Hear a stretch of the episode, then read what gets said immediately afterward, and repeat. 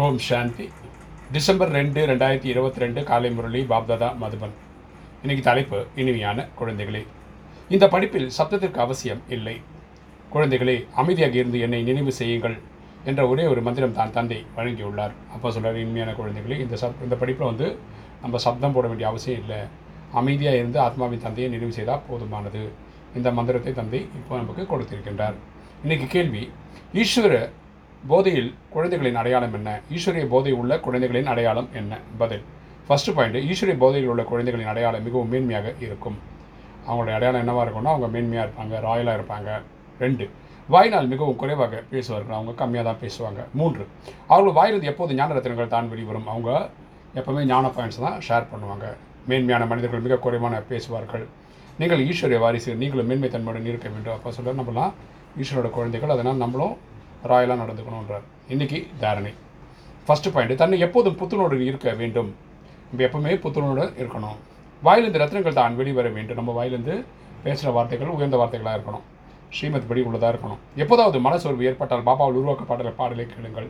எப்பாவது மனசுக்கு டயர்ட் ஆயிடுச்சு மனசுக்கு வருத்தம் இருக்குன்னா பரமாத்மா பாட்டெல்லாம் கேளுங்க நீங்கள் திரும்பி சார்ஜ் ஆகிடுவீங்க ரெண்டு ஆத்மாபிமானி ஆவதற்கான பயிற்சி செய்யுங்கள். நினைவில் இருந்து கரையை நீக்குவதற்கான முயற்சி செய்யுங்கள். ஆத்மாபிமானி ஆவதற்கான நம்ம பயிற்சி செய்யணும் தனி ஆத்மான்ற புரிதலோடு இருக்கிறதுக்கு ப்ராக்டிஸ் பண்ணோம். நினைவில் இருந்து இருந்து பரமாத்மா நினைவில் இருந்து அறுபத்தி மூணு ஜென்மத்திலான குப்பையை எரிக்கணும். வரதானம். ஒருவரின் நினைவில் மனதை ஒருநிலைப்படுத்தி மன்மனாபவ என்று இருக்கக்கூடிய எவரடி சம்பூர்ணமானவர் ஆகுக? ஒருவரின் நினைவில் மனதை ஒருநிலைப்படுத்தி மன்மனாபவ என்று இருக்கக்கூடிய எவரடி சம்பூர்ணமானவர் ஆகுக? விளக்கம் பார்க்கலாம். ஒவ்வொரு நேரத்திலும் விவரடியாக இருக்க வேண்டும் என்பதை சதா நினைவில் வைத்துக் கொள்ளுங்கள். நம்ம ஒரு ஒரு செகண்டோ எப்படி புரிஞ்சோன்னா இதுதான் கடைசி மினிட்டு அச்சானக்குன்னு சொல்கிறாருல எப்போ வேணால் இது வேணால் நடக்கலாம். அதனால் எப்போவுமே நம்ம ரெடியாக இருக்கணும். எந்த நேரத்திலும் எந்த பிரச்சனைக்கு வந்தாலும் நான் எவரடியாக இருப்பேன்? இது புரிதல் இருக்கணும். நாளைய வினாசம் ஏற்பட்டாலும் நான் தயாராக இருக்கிறேன். கடைசி நாளைக்கு கூட டக்குன்னு வினாசம் ஏற்பட்டால் கூட நான் தயாராக இருக்கேன்ற மாதிரி இருக்கணும். எவரடி என்றால் சம்பூர்ணம் ஹண்ட்ரட் பர்சன்ட் ரெடியாக இருக்கிறது. நூற்றுக்கு நூறு பாஸ் ஆகுது. சம்பூர்ணம் ஆவதற்கு ஒரு தந்தையை தவிர வேறு யாரும் இல்லை என்பதை தயாராக இருக்க வேண்டும். சம்பூர்ணம் ஆவதுக்கு நம்ம என்ன முடிவு பண்ணோம்னா எனக்கு எங்கள் அப்பா தவிர வேறு யாரும் இல்லை. இதில் கிளியராக இருக்கணும். மனம் சதா ஒருவரின் பக்கம் மண்மனா பவை என்று இருந்தால் எவரடியாக ஆகிவிடுவீர்கள்? ஸோ மனம் சதா ஒருத்தர்கிட்ட இருக்கணும் அப்பா கிட்ட தான் இருக்கணும். மண்மனா பவ தனி ஆத்மான் புரிந்து தந்தைய கிருஷ்ணனை நினைவு செய்துட்டு இருக்கணும் எவரடி ஆகி சேவை செய்தால் சேவையிலும் சகயோகம் கிடைக்கும் வெற்றியும் கிடைக்கும்.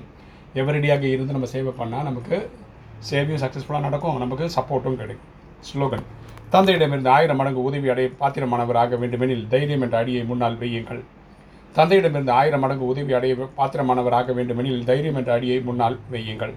அப்பா கிட்ட இருந்து உதவி கிடைக்கணும்னா நம்ம தைரியமாக ஒரு ஸ்டெப்பு வைக்கணும். அப்போ பரமாத்மா ஆயிரம் ஸ்டெப்பு வச்சு உதவுறதுக்கு வருவார்.